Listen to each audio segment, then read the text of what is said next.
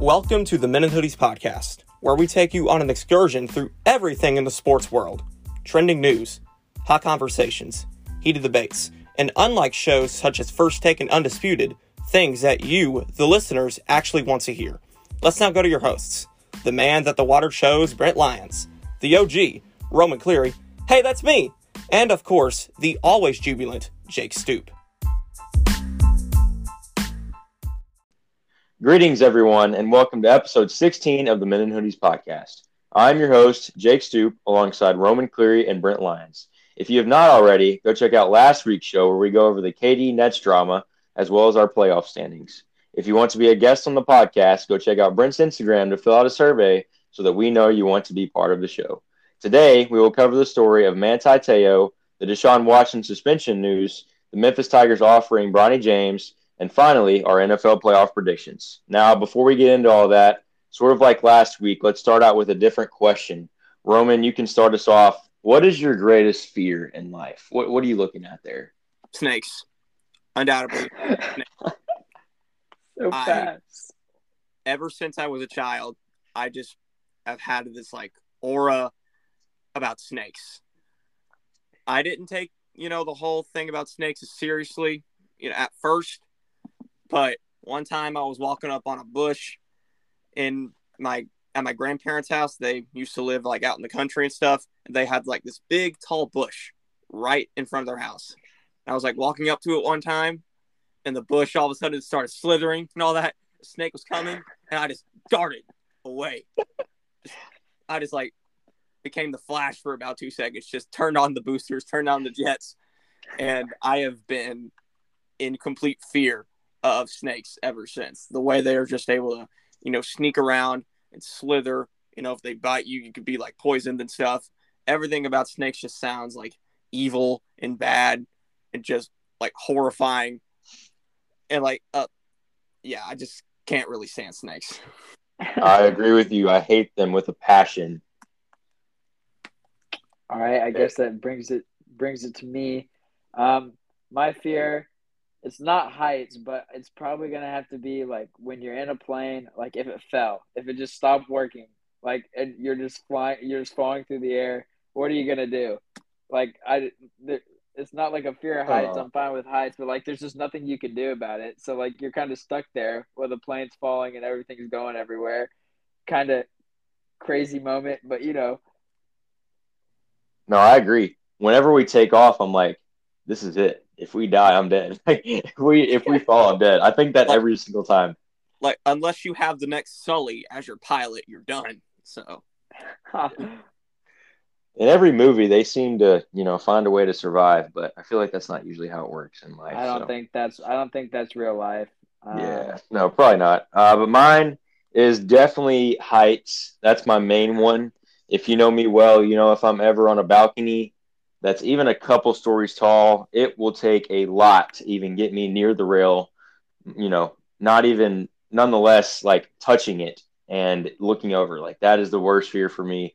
It, if I'm by myself, I can do it sometimes, but when other people are around me, for some reason, I just fear that they're going to push me off or something. I don't know why. Um, and then maybe a trust issue. And then another one is bugs. For some reason, when I have bugs around me, my number one instinct is to murder it at all costs. I do not want anything to do with the bug. Whenever I take my dog out at night, the light turns on, like there's a motion light outside the door. And whenever I come back, there are like hundreds of bugs just swarming this thing. And I have to, I usually stay out there for as long as possible and just smack them against the wall because that's how much I hate them. I don't get why they're even on this planet. They don't make any sense. Um, so that's mine. I hate bugs. Uh, but we're going to start off today by talking about a guy named Manti Te'o, a former linebacker um, for Notre Dame, had some successful years, successful years in the NFL. But he's got a very interesting story. This has been a very popular story recently. So, Roman, tell us what happened and what are your thoughts on it?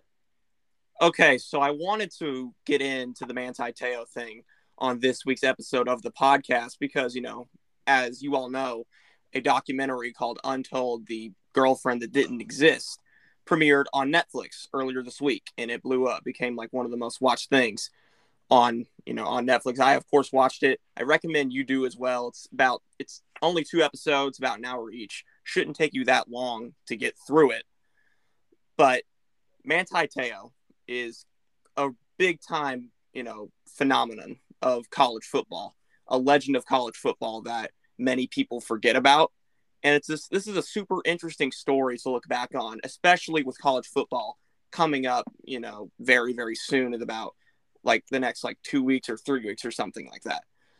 So Manti Te'o, let's just start with his story. He is one of the best high school football players in the nation in the class of 2009, number one linebacker, five star, all of that. He's got all the schools coming after him, ends up going to Notre Dame. And of course, when you hear that now, you're like, oh, duh, he goes to Notre Dame over some of these other schools. But Notre Dame, while a legendary program, still at that time, it was down. Notre Dame was not quite the program that it once was. And Manti Te'o was the guy who was largely credited for bringing Notre Dame back to, you know, its full on power. And by, by the time we get to his senior year, he is like one of the best players in all of college football.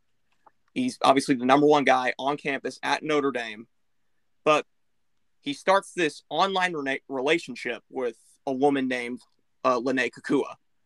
I mean, we've all, you know, at least tempted the idea of an online dating thing before, and this was during, you know, Facebook at the height of its power.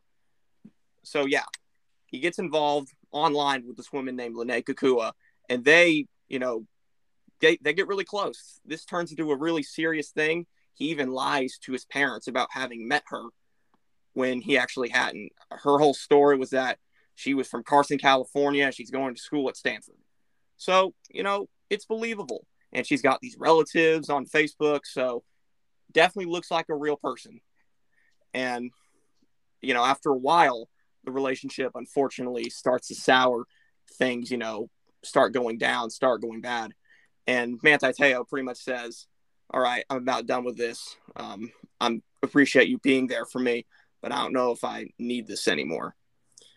And after that, his grandmother dies on September 11th of 2012. Ooh. Obviously, super devastating. And then he gets a call from a guy who is supposedly Lennay Kekua's cousin, and uh, he informs him he informs Manti Te'o that she has died of leukemia. It before it was established that uh, uh, Lennay had gotten into a car accident and they discovered that she had leukemia while she was being treated after you know the injuries of the car accident. So Lennay Kekua has died of leukemia, and this becomes a major you know inspirational story in college football because of the tragedies that Manti Te'o suffered and because of how much of a star he was already.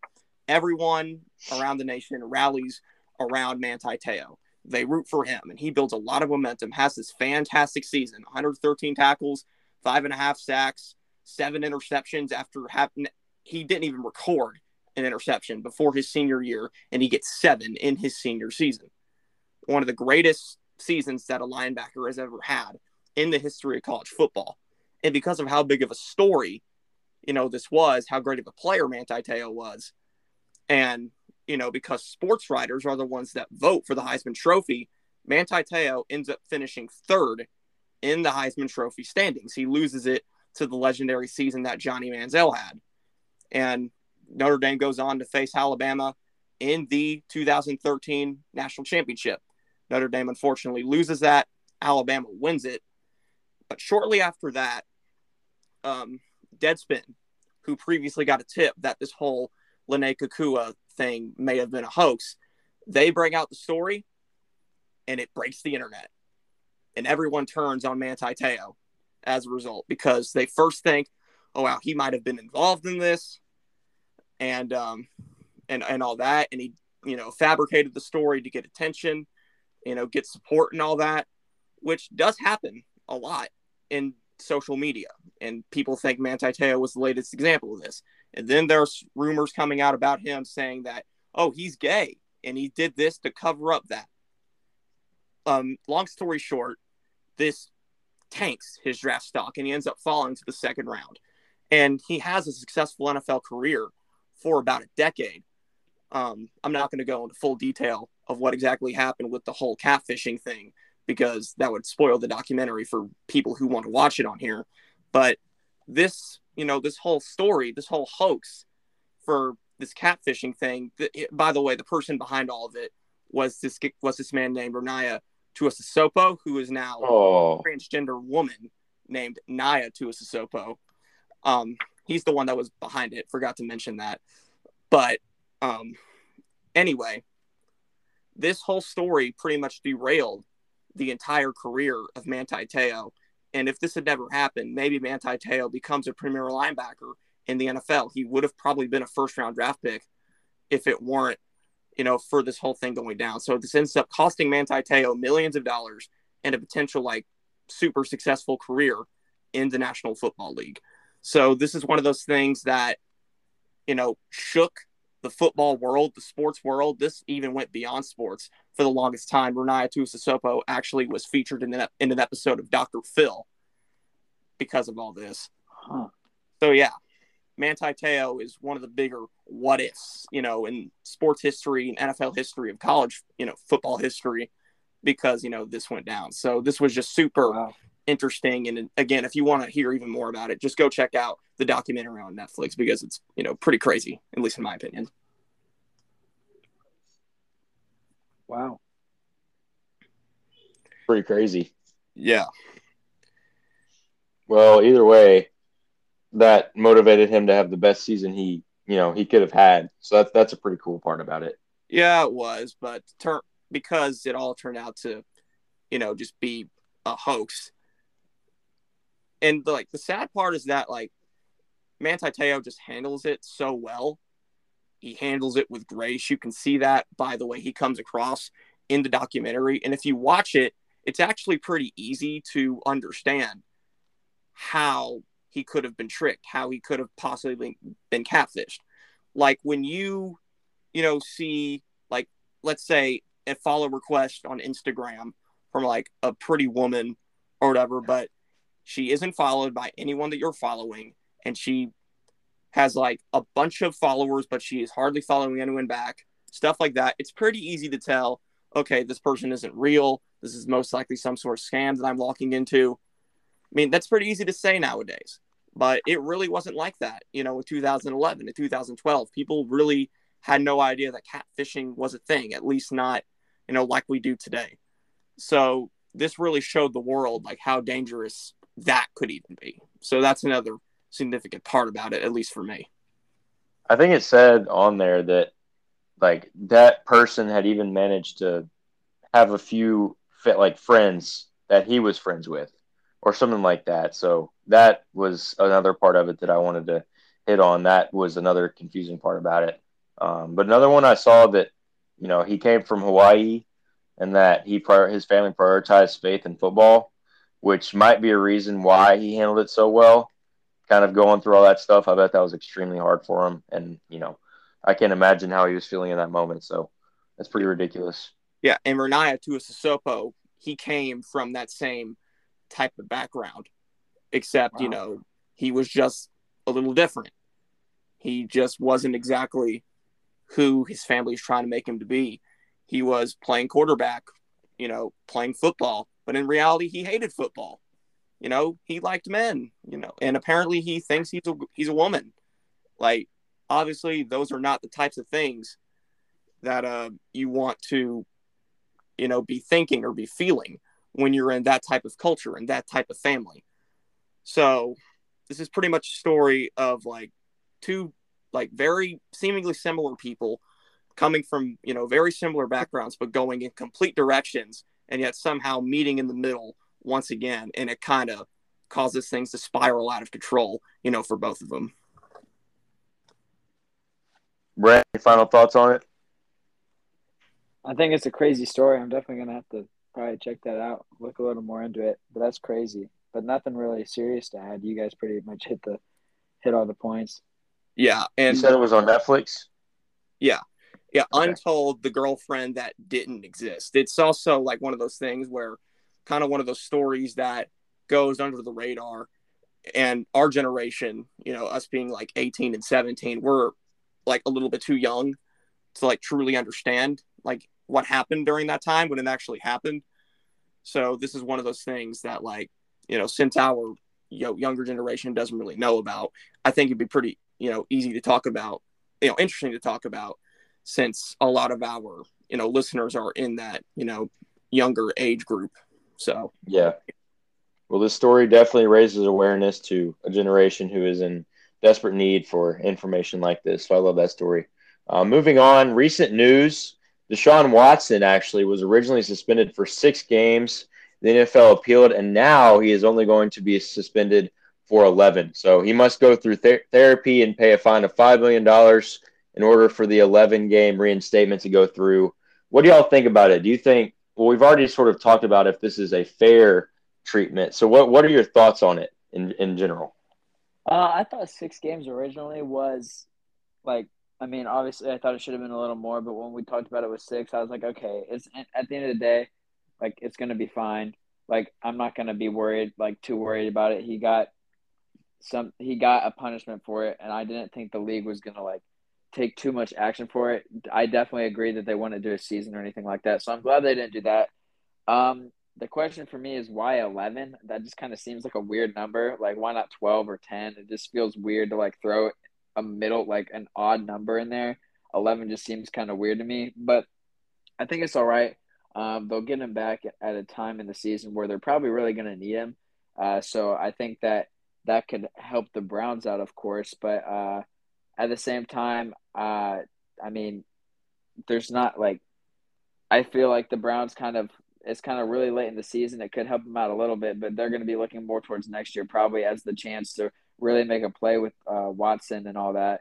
But I think like the money uh, is just like he could pay that off like in a second. He makes that much money in like a week, so it's not like the money part wasn't really a huge thing. Uh, the the rehab is kind of interesting. I don't know what they're planning to accomplish with the rehab, but I mean I feel like it's an interesting ad. It could be good. I don't really know what the, the goal, the end goal is for that is, but I mean, I, I would assume just to get his mind right. Yeah, but, but like, there's no, like, at the end of the day, he could fake it. He could do whatever. He could just go. Like, it's not like a, it's nothing that's proven to help him. It's not like when you're like injured and you're like rehabbing your leg and you can see that your leg's gonna feel better. Like he could do all this stuff and just be the exact same person. Like it's not like there's nothing that's there that's gonna that. I mean, it could help him, but I just don't see the point in forcing it. Yeah, I can see that. Roman, what you got? I love when you were introducing this that you still only said, like you said, only, because it's fitting to still say only 11 games because this still isn't enough, at least in my opinion. I really think that the NFL should have made more of an effort to make an example out of Deshaun Watson. You, if you want to assault women, if you want to, you know, be inappropriate with women, you should not be allowed to play professional football. I've made my feelings on this very clear over the past month or so. I not only think he should be suspended indefinitely for the entire season, I not and I also think that he should just not be allowed to play professional football ever again. And I know that second part is a stretch. I know that's pretty much impossible, but I think that's what it really should be. But the and the NFL made it pretty clear that they were going for the full season suspension, but because they wanted to avoid a lawsuit with the NFLPA, they ended up settling on this whole 11 game agreement. 11 is a pretty weird number, but it's not so weird when you take a look at the game that Sean Watson's going to be returning. He is going to be returning in week 13 at Houston. That is when he's returning. Coincidence? I don't know if it is or not. You can think about that what you mm-hmm. will. But at That's the weird. end of the day, this is still definitely an under punishment for Deshaun Watson. I still don't think this, you know, punishment fits the crime here, as people like to say. 11 games still just a little bit too small for me. And I get the point that Brent's trying to make here with saying, why force the therapy? Because let's be honest, people like Deshaun Watson never change. They never do. This behavior will likely continue for the rest of Deshaun Watson's life. But you still have to put the therapy in there just to, you know, yep. show that you're trying and all that. And with a $5 million fine, the the Browns originally structured Deshaun Watson's contract to make it to where any fine that he may suffer from a suspension without pay, you know, it wouldn't hit him too hard. So, and the NFL was like, uh uh that ain't happening. So, that is why the $5 million fine is there, if I had to guess. So, I've actually got a stat on that. Yeah. Um, it was originally going to be 12 games and 10 million, but the Players Association said no to that. So they just took back a game and took back 5 million. I don't honestly, I think both of it gets the point across. Um, but Roman, if you're done, I'll go into my take. Was that pretty much it? Yeah, that was pretty much it. Just I, I, I just don't think it's enough. But yeah, go gotcha. on. I mean, yeah, from what he did, I understand. I've said my comments about this in the past. I don't know if a full season is the right thing to do. I think really anything at this point shows that the NFL is really meaning it when they say this is not a good thing. And I mean, he sat out all last season already. So really, he's already but that was he's on taking, his own accord. Yeah, he chose to sit out, and he got paid every single dime for it. Yeah, true, true. But either way, no matter what, he's missing already over 20 games of football, probably even close to 30. Um, this actually this suspension will go into effect on August 30th. So Roman already hit on it, but preseason games don't count. If you're questioning that, um, during this time, he'll be allowed um, in limited team activities in facilities and stuff like that. So he's not being suspended entirely from football. He'll still be able to practice on his own as well as, you know, go to practice. I don't know if he'll be able to participate in practices necessarily, but he'll still be there. Um, and the NFL really was focusing on the fact that this is what they have done in the past with performance enhancing drugs and stuff like that, which is what, you know, this CBS article says. But at the same time, if you're really basing on which one is worse, drugs or sexual assault, I agree with Roman entirely. I would say that this is a little worse, and that really affects um, you as a person more than it does your football game. So I can see why the NFL does that. They might prioritize the level of playing on the field rather than what you tr- decide to do off the field. So I kind of understand that. Um, but the way I view a lot of things in life, um, the way I view this situation as well, we always talk about the rehab. Just because someone does something bad and they might do it afterward doesn't mean you have to put a limitation on it or, or you know a punishment on it. Just because someone might not change doesn't mean you can't have it. You still have to make the effort to make sure they know that this is not something that you can do. This has got to be something that you can change. So i completely agree with the rehab. Whether it helps or not i hope that this situation really helps him know that we want to help him. We want to help him you know be changed. We're not going to completely disown him for some of these wrong acts wrong acts that he's done we've got to show him a little grace so i'm disowning him I don't care. I'm gonna, I'm, I will say that right now. I am disowning Deshaun Watson. I am completely rooting for him to fail. I hope he never passes for another touchdown in the NFL ever again. I hope he throws an interception on every single pass that he throws. I understand he's a very good quarterback. So those two things are not very realistic, but that's what I'm rooting for. And not just because he's on the Cleveland Browns, because he's a disgusting, awful human being. And he's made that obvious, not only because of his actions, but because of the things that he says, the way that he carries himself. You get those weird vibes from him every time he talks into a microphone. I'm disowning Deshaun Watson and I'm hoping for, for him to fail. That's how it is for me. If you guys want to view it differently, that's on you. But no, I'm not. I'm just going to make it clear. I don't support him at all and probably never will again. He's completely lost my respect. Brent? Um, if you're asking me if I'm disowning him, I don't know what I can necessarily disown him from, considering he's not a part of like my family or anything. So that's a little weird. But uh, I mean, I agree with Jake more on this one. I don't think. I mean, obviously he's done some pretty terrible things, but there's never a point of no return, really. Obviously, that's kind of going to scar his record and reputation. And whenever somebody sees him, that's what they're going to see, pretty much. And yeah, that doesn't help. But I'm also not going to hold him to a higher standard than I would hold myself on that. So I can't like I'm not by any means disowning him if that's a word that I can use. I mean, I'm never going to root for his failure. If he goes through the process and shows that he's willing to change, then absolutely I'm going to back him because he's you know he's made all these bad decisions and he's showing that he actually wants to change. I mean, at that point, like you've made the change in your life, but you know if he goes through this process and continues to show that he is going to mess up and continues to show that he's going to try to hide it, then Roman, I'm not with you necessarily, but it would make me really think that this is a guy that doesn't need to be back in the league anymore. because it's it's harder and harder to forgive somebody once they've done this stuff over and over and over again, even to the point of where you've been fined and suspended and people have tried to help you. So I agree with with both of y'all on that when you're looking at the extreme end of extreme end of it. But I really think that at this point he's he's agreeing to this stuff. He agrees with the suspension. And I think that, you know, we've got to try to show him a little grace while he's trying to, you know, at least maybe partially make a change. He doesn't mm-hmm. deserve our grace. Wait, what what part of this why though? Why though? What if, what if you were in his position and you did all this and you finally realized how your actions were affecting other people and yourself and what if you wanted grace? I mean, you know the what I'm problem, saying? The problem is that I don't think Deshaun Watson acknowledges his, you know, the his actions at all. He said over and over again that I'm he, he's still maintaining his innocence. He's still saying that he didn't do anything wrong. And you think that he's actually showing remorse? You think that he's recognizing what he did wrong? He's clearly not doing that at all. Like th- this is totally ridiculous how we're even considering showing him forgiveness when he really does not deserve it. That's the hmm. point of forgiveness. Well, I don't I don't know.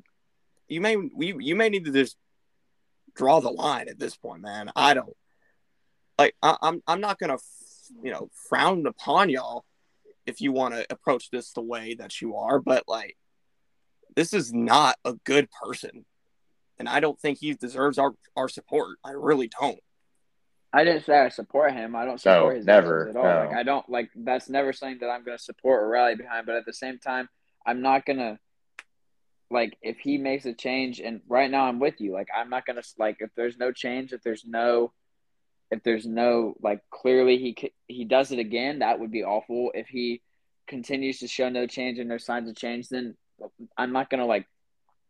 I'm not gonna say I disown him, or I'm not gonna say I think he's too far gone or whatever it is, or that he like I'm not gonna wish on his pray on his downfall or anything like that. But like at the same time, I'm not gonna let if I did something wrong, I don't want somebody to hold that against me for the rest of my life, especially if I tried after I made that mistake to fix it for the rest of my life. But so, like it's not only it's not like he like stole a Twinkie from a gas station. Like what are we talking about here? But he didn't but no one's gonna hold you for the rest of your life are you stealing a Twinkie from the gas station. That's not the kind of thing that somebody's going to hold you accountable for for the rest of your life.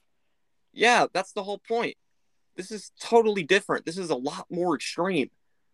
Exactly. Like there there are 25 at, at least like 20 or whatever how many it is, 20 something accusations, which means there are a lot more. He we know he's been involved with at least 66 different masseuses this is clearly his character. Like, for lack of a better term, he gets off on these kinds of interactions. That is the type of person that he is. He, at the very like worst, or at the least, I should say, is an absolute creep. Like he gives me creepo vibes every time he talks into a microphone. Like it is hard for me to say anything nice about him at all, and it's just quite astonishing to um, even be considering that, in my, in my opinion. Honestly, I think it's hard not to mention faith with this. That is, if if I did not have faith in Jesus Christ, then I would completely agree with you. But mm-hmm. I know that He's forgiven people of the worst possible thing that can be done, and those people have shown that they can grow from it and change as a person. So I don't know if I if I, if I was deciding this, I would keep Watson out and give him as much rehab as possible. But this is not me deciding. This is the NFL, and I think for the NFL, the best decision to make is to give him rehab and get his give him back on the field as much as as quick as possible. But if he decides that he is going to continue in this, then by all means suspend him indefinitely. Um, but who knows what will happen there? Do y'all have any final thoughts on it? No, I suppose not. All right, sounds good. Well, uh, we'll see what type of impact Watson will have when he gets back on the field. Um, this past week, there was a lot of hype around Bronny James and the universities that were looking at him. We heard about Oregon, USC, some smaller schools, and now Memphis and Penny Hardaway is looking at him. Uh, so, starting with you, Roman, what do you see in Bronny James? Do you think he's as good as hype to be? And if so, how do you think Penny can help him?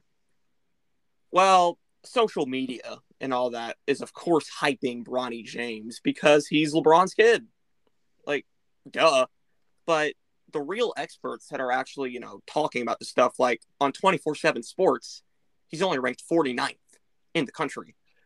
And LeBron has made it pretty clear that Bronny is only going to be in college or the G League or wherever he ends up going after high school for only one season before he enters the NBA draft.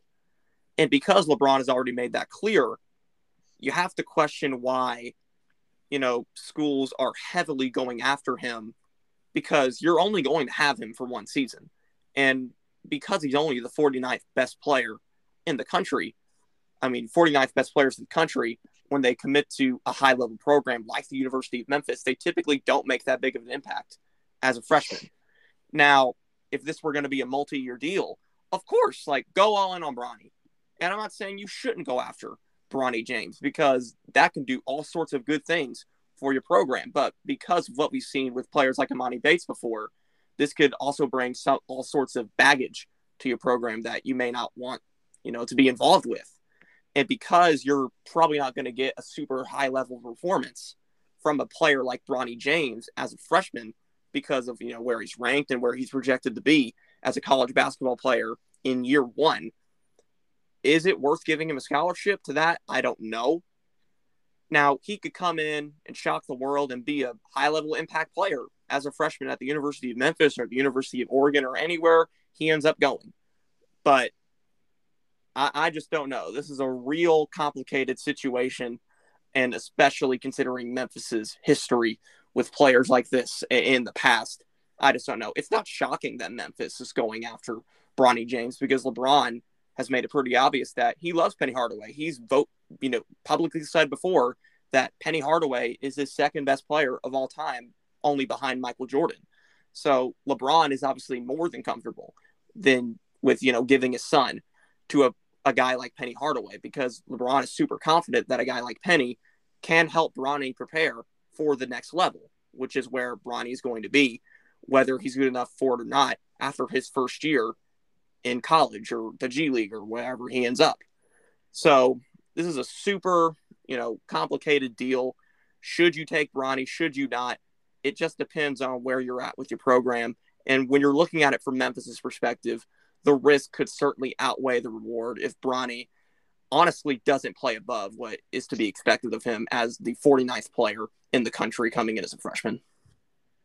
Uh, for me, I think that the only reason that so many people are going after him, and no matter what he was ranked, if he was ranked first or if he's ranked 200th, is the fact that he's LeBron's kid. He could be pretty bad at basketball, but I'm pretty sure he'd still find a way to get a D1 offer. Um, it's not necessarily as much the skill and talent that's drawing them to give him an offer. I mean, that's part of it, obviously, but it's more the branding and the name.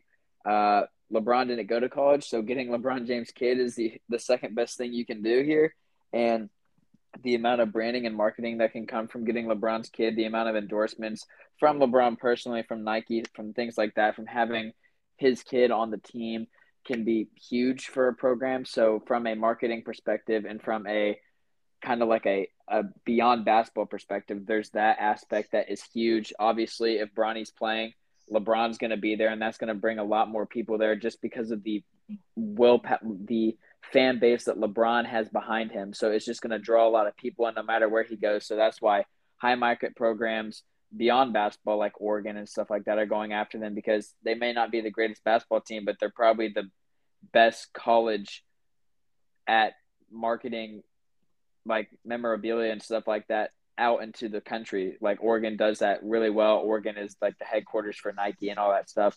So they're really good at this kind of stuff. So having somebody like Bronny could bring in a lot of revenue, a lot of endorsements with LeBron also on their side. So I think that's one of the main reasons that that that this is coming about. Um, but to Roman's point, I don't think that he's going to make. I mean, that big of an impact. He's really hyped up. I honestly think his brother might be better than him. Yeah, uh, definitely. His, Bryce James is already six six. Right? Yeah, better. He's yeah, he's six six, but he's also not a senior in high school, and I mean, this I Bronny James is good, but from all the hype that I've seen for Bronny uh, since he's been in sixth grade, I would have guessed that he'd be the number one prospect, and he's pretty much like he's not. He's not near that. So like from the like I'm just disappointed at the amount of hype that he's had and how low he is compared to that. And it's really again just because he's LeBron's kid. So I don't really like the fact that the like all of his talent and skill and the reason he's going to be signed is pretty much going to be heavily based on uh, his relations and his family.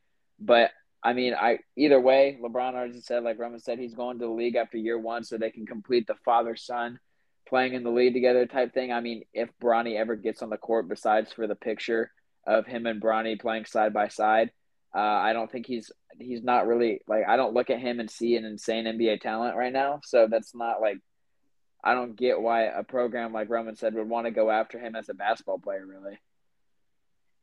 I, I, I never said I don't get why because you obviously get why because of the notoriety can bring to your program, the marketing, like you already said, it can bring you.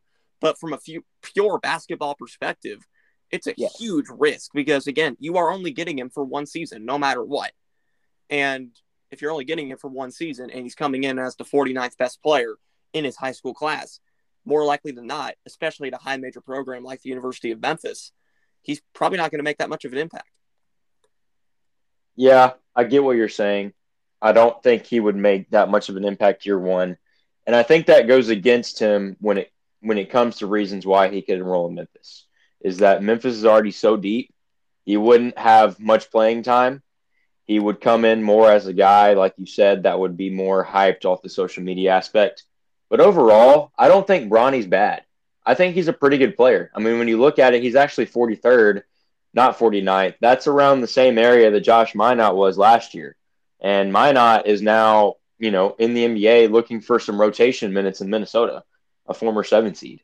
So you look at guys that have come around his area that have been through the Memphis program. Josh Minott did not make that much of an impact last year, and he's now in the NBA. I mean, you look at guys like Wiseman, Precious Achiuwa, Boogie Ellis had his troubles. And then last year, Jalen Duren and Emoni Bates. Jalen Duren obviously is one of the most exciting athletes in college, in the NBA right now, even as a rookie. And then you've got Emoni. He came in hyped. He had his troubles, but I think Roman, your comparison with him and Emoni is pretty pretty on point. Both of them are extremely hyped up in high school. Emoni translates better to the NBA than he does in college basketball, but I think Bronny has a different play style than Emoni does. He's a very, very good catch and shooter. He's a very good passer. He attacks the paint very, very strongly. I think that him and Emoni differ in that area. My, I think really Bronny has filled out his body in a way that we didn't expect him to. For the first couple years of high school, he was very skinny. He wasn't that guy that looked like he could, you know, hold his own in college. But really, he is a really strong guy and plays very physical defense as well, something that Emoni lacks. So I think he could come in. If he were to go to Memphis, he'd be a solid role player. I think Penny now has the smarts not to put him in a very big role after seeing what has happened with Emoni, which I think that's a huge blessing to bringing in a bunch of top talent recruits. He's been able to learn how players fit into his system now, and we've seen him had success with that for the past couple years. So I could see it working out in Memphis. I think he saw it. Uh, obviously, more branding and more popularity for the program is very good. But I think if you bring in Bronny James, is a do or die moment because if he fails and leaves, all you're going to hear from Bronny is how Memphis didn't expose his talents. But if he succeeds, bringing in Bronny James and having him go to the NBA, you're always going to have that number one. But also, guys that have been looking up to Bronny all through all the social media will see Memphis as a successful place to come when you're a top talent. So I think that could be huge. Obviously, Memphis has already done that with a couple guys that I've already mentioned. But still, I think that he is he's not really that overhyped. He's pretty good. He's a pretty good basketball player, and I think that if he's a role player on Memphis, he'll do just fine. Yeah, again, this could definitely be more than worth it for the University of Memphis or the University of Oregon or whatever school that ends up getting him committed. But since you're only going to have him for that one season, it's definitely a lot more risky than it would be otherwise. Yeah. Brent, you got anything else on that? Nope. All right. Well, whatever happens with Bronny, we will keep you updated if anything comes out. Now we get into the most interesting part of the episode for the past nine or eight weeks. Eight weeks it is. We've been going over the NFL division rankings. Last week, we updated you with our playoff standings, and now we get into our playoff predictions. Um, so, starting with you, Roman, I don't know exactly where we're going to start. We might as well start with the AFC. So give me your wild card predictions for the AFC conference. All right. So the AFC wild card, um, my three matchups. This is going to feature the number four seed Tennessee Titans hosting the number five seed Las Vegas Raiders, the number three seed Pittsburgh Steelers hosting the number six seed Denver Broncos, and the number two seed Los Angeles Chargers hosting the number seven seed Cincinnati Bengals. Starting out, I have the Raiders defeating the Titans on the road. I have the Broncos defeating the Steelers in Pittsburgh, and I have the Bengals defeating defeating the two seed Chargers. So all three road teams win for me in the AFC Wild Card. Wow. Hmm. Wow. Okay. Guess it's my turn. Um, I'll go in the same order that Roman went. My four and five matchup is going to be the Indianapolis Colts versus the Las Vegas Raiders. Uh, Indianapolis at four, Las Vegas at five. The three is going to be the Bengals versus the six Denver Broncos. Um, and then the two seeded Chargers versus the seven seeded Kansas City Chiefs. And for me, it's going to be Las Vegas, uh, same as Roman, taking it against Indiana, uh, Indianapolis, sorry. And then it's going to be the Bengals taking down Denver and it's going to be the Chargers taking down Kansas City. So the Chargers, Bengals, and Raiders move on. Okay, I don't know what just happened to my rankings, but they really messed up in the AFC. I don't know what happened, but I'll just go off memory. Um, I've got the Indianapolis Colts at the four seed of playing against the Denver Broncos at the five. I've got the Broncos beating the Colts and moving on to the divisional round. I then had the Cincinnati Bengals in there. I think they were playing the Raiders, if I'm not mistaken. And I had the mm-hmm. Bengals defeating the Raiders. Um, and then I had the Chargers against the seven seed. At this point, doesn't really matter. Chargers win. So the five seed and the three and two move on for me. Um, so Roman, now let's get to the NFC. What you got there? Right, NFC wild card is going to feature my three matchups being the number four seed Dallas Cowboys hosting the number five seed San Francisco 49ers, the number three seed NFC North champion Green Bay Packers hosting the six seed Arizona Cardinals, and the number two seed Los Angeles Rams hosting the seven seed Philadelphia Eagles. I have the 49ers defeating the Cowboys. I have the Packers defeating the Cardinals and the Rams beating the Eagles. For me, I have the four seeded Dallas Cowboys versus the five seeded Detroit Lions. I have the three seeded Tampa Bay Buccaneers versus six seeded Philadelphia Eagles, and the two seeded Minnesota Vikings versus seven seeded San Francisco 49ers. Uh, Dallas destroys the Lions. Uh, Tampa Bay is going to take down uh, Philadelphia, and Minnesota beats San Francisco. All right. Again, my I don't know what is going on with my app or whatever. It just completely switched on me for some reason. Um, but what I did have was I had the Buccaneers playing the seven seed. They were the two. Don't remember who, but they took the win. I had the Minnesota Vikings at the three seed. They won. And then I had the Eagles playing, I believe, the Green Bay Packers. And this was a tough game for me um, because I, you know, I had to recognize Aaron Rodgers' greatness. But at the same time, you know, I think the Eagles can pull one out here. The wide receivers for Green Bay aren't looking too good this year, so I don't know. I gave the Eagles the win there to move on to the divisional. So Roman, Roman, what you got? What's the divisional round looking like for the AFC? All right, so my AFC divisional matchups, we have kind of a weird one here. We have the five seed Las Vegas Raiders hosting the six seed Denver Broncos and the number one seed Buffalo Bills hosting the seven seed Cincinnati Bengals. I'm going to have the Broncos defeating the Raiders, and I have the hmm. Bills mm. beating the Bengals. So my AFC championship is the Buffalo Bills and the Denver Broncos. Mm. Hmm. I can see that. Well, kind of, not really because I didn't have them, but if our if our my path was what your path was, I could see that. But for me, I have the Chargers versus the Bengals and as the two and three seed, and number one Bills taking on the number five Raiders. And for me, I have the Chargers beating Bengals, and I have the Bills beating the Raiders. So my AFC Championship is versus the Chargers. Okay. For me, I had the Bengals playing against the Los Angeles Chargers and the Denver Broncos playing against the Buffalo Bills. For this one, I am very high on the Chargers, but I think the Bengals had a lot of issues last year and another year with experience, especially going so deep in the playoffs. I think that matters. I say the Bengals defeat the Chargers on the road. And then I've got Buffalo versus Denver. I think Buffalo takes that one. Denver looks good, but Buffalo is just such a complete team. All right. So your AFC championship is the Bills and the Bengals? Correct. Okay. Yeah.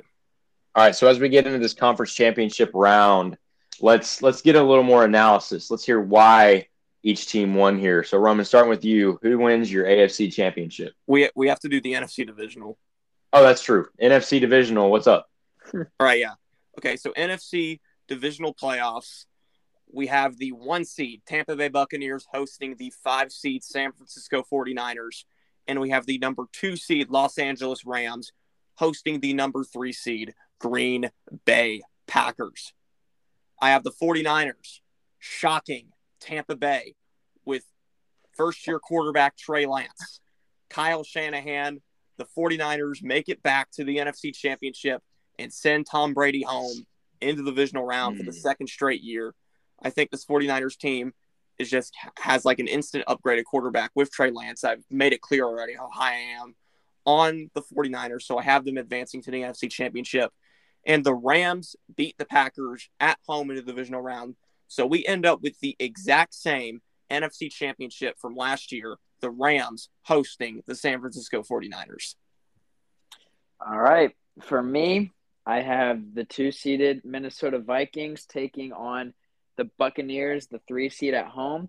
And then I have the one seeded Los Angeles Rams taking on at home the four seeded Dallas Cowboys. And Minnesota takes down Tampa Bay, really high on Minnesota. I've mentioned that a couple of times. I think they beat uh, Tampa Bay at home. And then I have the Rams, the defending Super Bowl champions, taking down Dallas relatively easy. Um, I think everybody knew I had to give Dallas the nod over Detroit, so they just kind of got a free pass on my side. But so that sets up the Los Angeles Rams for t- taking on the Minnesota Vikings, and it would be at the Ram Stadium. So wait, so Brent, what is it about the Minnesota Vikings that has you so intrigued?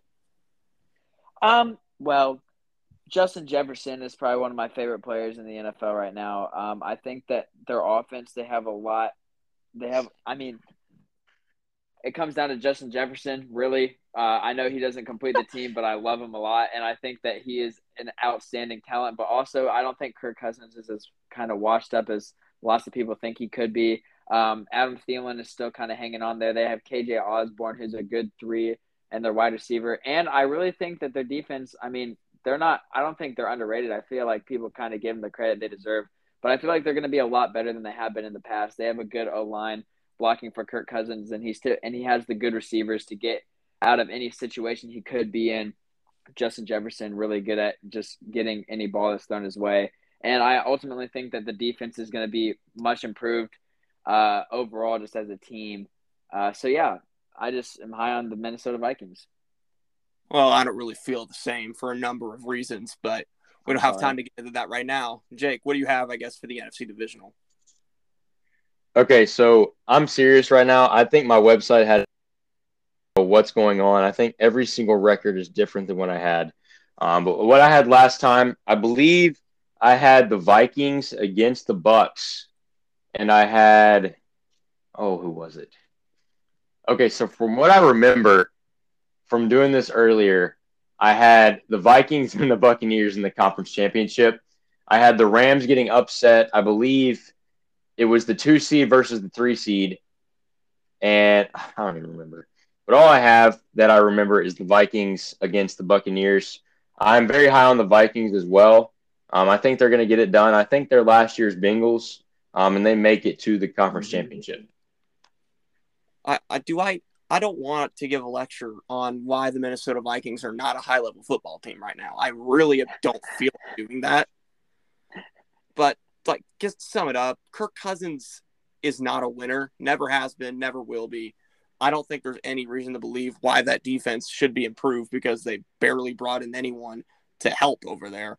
I mean, they got Za'Darius Smith, whoop de doo, and that and the big thing is that this team lacks a lot of depth. They lack depth at positions like wide receiver, like cornerback. So if a main guy goes down for them, good luck. They're done.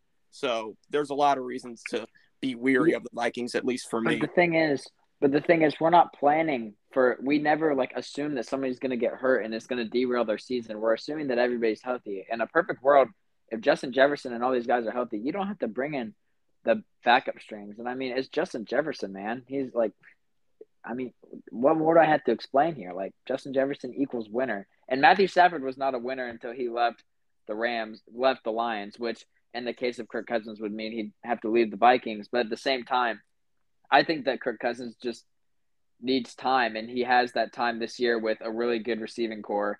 And I think that you don't necessarily have to bring more guys in to be better at defense. You can also grow with the team that you've had. And I mean, also improve over the offseason is typically what happens in your sport. You improve and get better. And I think that time together and improving over the offseason is what is going to help the Vikings defense. Yeah, but it isn't going to turn them into a 12 win football team that's all of a sudden going to be better than the Packers. I mean, like, you have the you have the Steelers at what 11 and 6, 12 and 5 and they just lost a Hall of Fame quarterback and don't have a great team, but you know they didn't have a Hall of Fame quarterback last season. Uh, let let's just make that clear. Is he a Hall of Fame quarterback though? All time, yes, but he was not that okay. last season. So I don't know what to tell you there. I don't want to argue about this. We're going to get, I guess, into the AFC championship. What up? I fixed my app, by the way. Isn't that awesome? Okay, I'm going to redo this. I had the two seeded Tampa Bay Buccaneers going against the three seeded Vikings. Then I had the Los Angeles Rams playing the Green Bay Packers, and I had the Rams winning. And yes, I did have the Vikings win. And for the other one, I had the Buffalo Bills defeating the Denver Broncos and the Cincinnati Bengals defeating the Chargers. All right, yeah. Okay.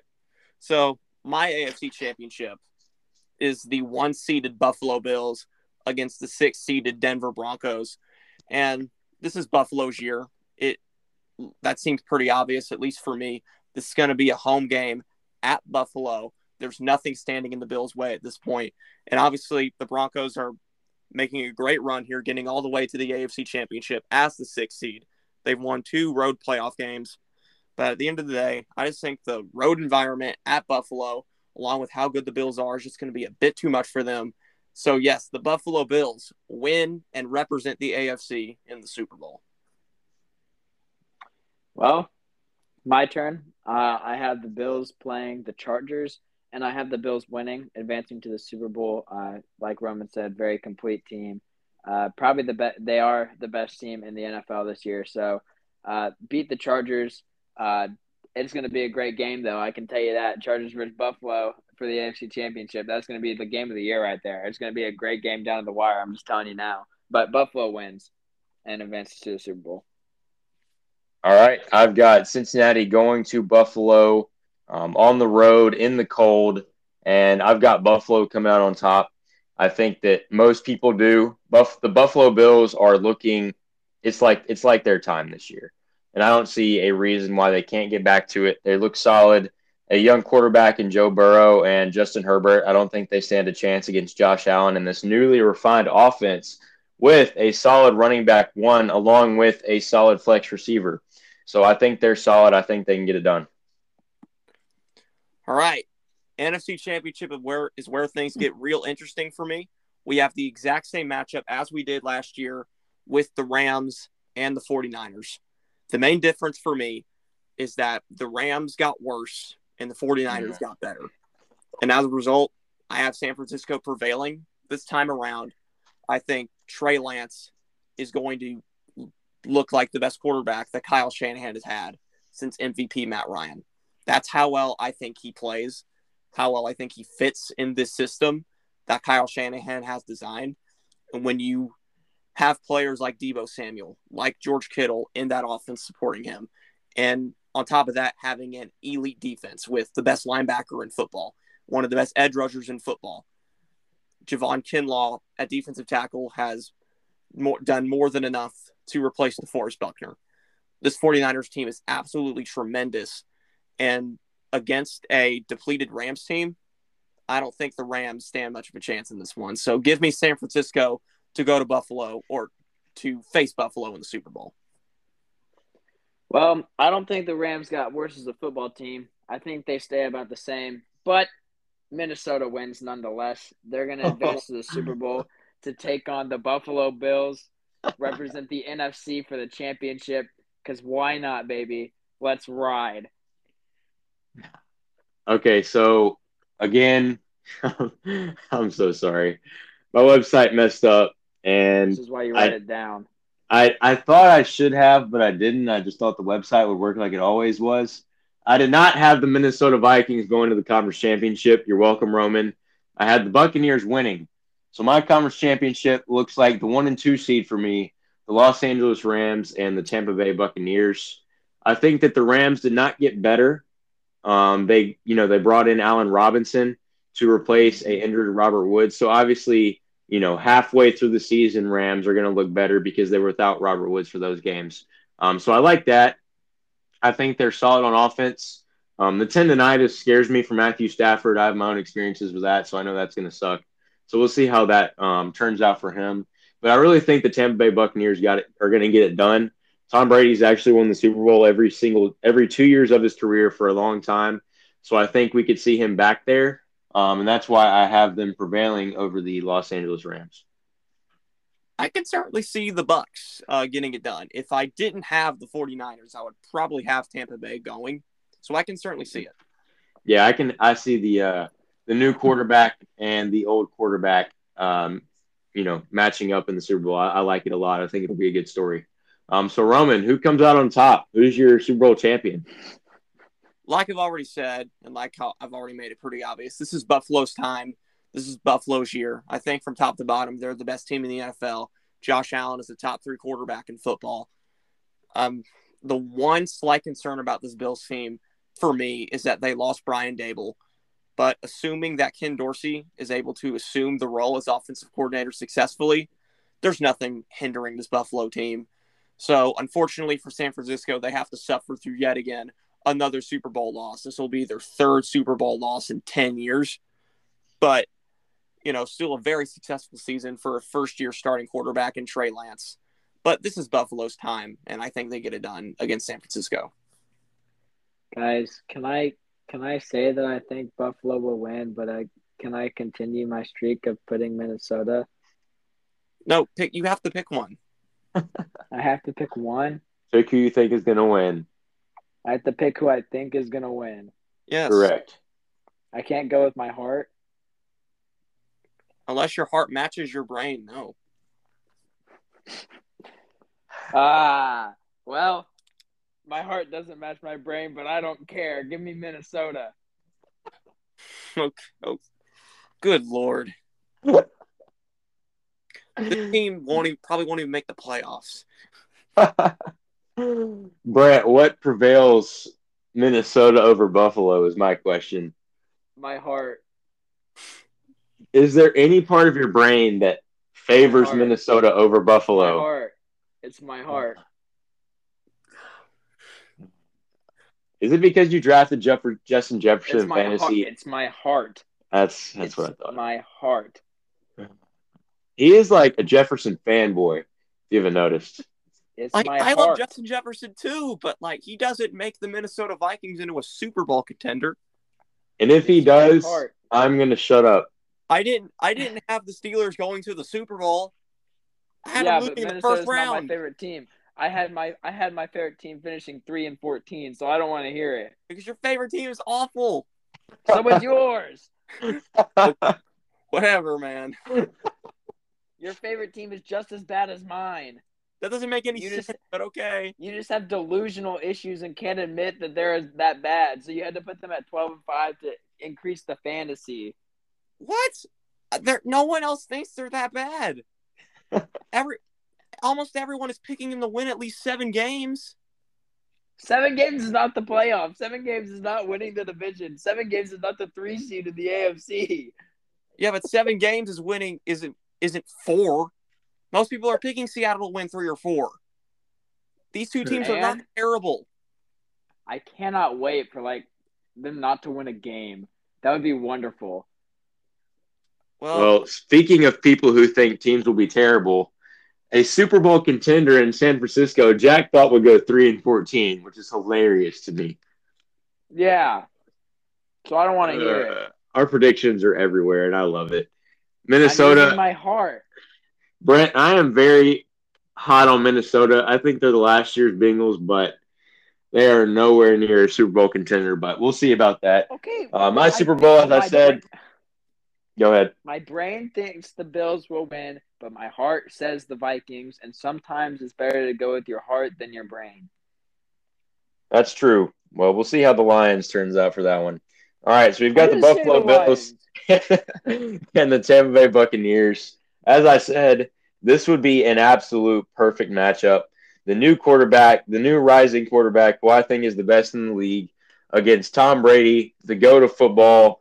He he retired this year and came back. He couldn't do it, and now he's back. I think this could be Tom Brady's last season. He is passing the baton to Josh Allen. As I said, you added a slot receiver. It's going to be awesome. You've also got Stefon Diggs. I mean, this is going to be perfect. I think this is the Bills' season, as Roman has hit it on all, you know, all this offseason about how this is their season. I think he's he's spot on with that. The Bills get it done, and they eliminate what has been a very, very bad Super Bowl history for them in the past. All right, so uh, everyone thinks it's Buffalo, even though Brent is putting in his pick as Minnesota because his heart or whatever. Apparently, he he's doing a heart pick for a team that isn't even his favorite team, which makes no sense to me. But I mean, w- w- whatever. My heart. Respect the heart, man. All right, let's look at this past week, filled with a lot of a uh, fun events. Roman, you've got school starting in two days, but before that, how was uh, how was your week? Well, it was another relatively quiet week, just getting ready. Star College got my laptop in and all that kind of stuff, you know, just going over syllabuses and stuff like that. So this week was mostly filled with college preparation and all that, getting ready, you know, to get on campus um, come this coming Monday afternoon. So yeah, exciting. Right. Um, got it. Roman didn't even mention that we had dinner the other night on Monday that was fun. Um, oh yeah, that did happen. Roman for the first time in for the first time in a while. But uh, just had school this week. Me and my buddy Jake got to commentate um, what looks to be in another atrocious Arlington football season, but we don't know that yet. It's only been one game, and we're gonna keep our hopes high for the season because it's only been one game, and it's only been one game, and losing thirty-five to zero in your first game is not that big of a deal when it looks like nothing has changed at all. It's not that big of a deal, I promise. Uh, but that, we had we had fun commentating, and uh, I had a kind of race today, so that was kind of fun. But my cross country season officially starts next Saturday. I'll have my first race, so I'm excited for that. All right, looks like it's my turn. Uh, it was a fun week. It was extremely busy. Um, I started work back this week, um, scoring some games at Bellevue. Um, but other than that, it was filled with a lot of preparation. Obviously, we had to prepare for the game. That might have been the most preparation I've done for any game besides the district game last year. Um, just figuring out who these teams were and what they looked like. And after all the preparation and all the uh, chatter around the school, I thought Arlington was uh, was new, was a uh, new team, new coach, everything. But it looks like the uh, the rekindled MUS Owls, you know, did not want to allow us to show off our strengths, and they definitely did that. They got on top first and just did not want to slow down. Um, but I had a blast. It was my first football game, play by play, which obviously there's some stuff to work on, but it definitely, you know, I feel like laid a good foundation for me and Brent moving forward. Um, hopefully, we can clear up the audio issues that really, you know, threw us off for a little bit of it. Um, I got to teach on student ministry on Friday. Um, didn't really start preparing until Thursday. Um, I didn't have much time to do it during the week, um, so that was good. Um, taught on you know what it looks like to be a uh, godly influence in the school environment. Um, so that was good. Can't wait. We had about sixty to seventy, which numbers don't matter, but when it's that many people at six fifteen on a Friday morning, it was it was pretty cool to see that many people show up. So I hope more people keep coming. Um, but yeah, pretty fun day. Pretty fun Friday. Was busy. Slept into about noon today because I was so tired. Um, but yeah, it was a relatively uh, fun week. So, do y'all have anything else? Well, I do have to say it was super weird for me to be on the other side of the Tiger Life football stream or whatever after being, you know, the voice or the so-called voice of the team or whatever for the past three seasons. It was my it was the first stream in nearly four years that I just wasn't involved at all. But I'm glad you two are holding down the fort over there, continuing to improve and all that upon, you know, I guess what I helped build, you know, over the past, you know, several years. So yes, I'm super excited to see the future of Tiger Life Media, even if I'm not going to be involved. So yeah, good job on Friday night. Thank you. Appreciate it. Appreciate it. So yeah, that's going to wrap it up for today's episode. Thank you for listening to episode 16 of Men in Hoodies. We hope you enjoyed the NFL playoff predictions. Next week, we will bring you a strict college football episode. I know we're excited about that. So come back to see our predictions for those things. Share the word about our podcast with others. And while you're at it, tell them we're available on Spotify, Apple, and Anchor. Thank you for listening, and we will see you next week. The water chose me.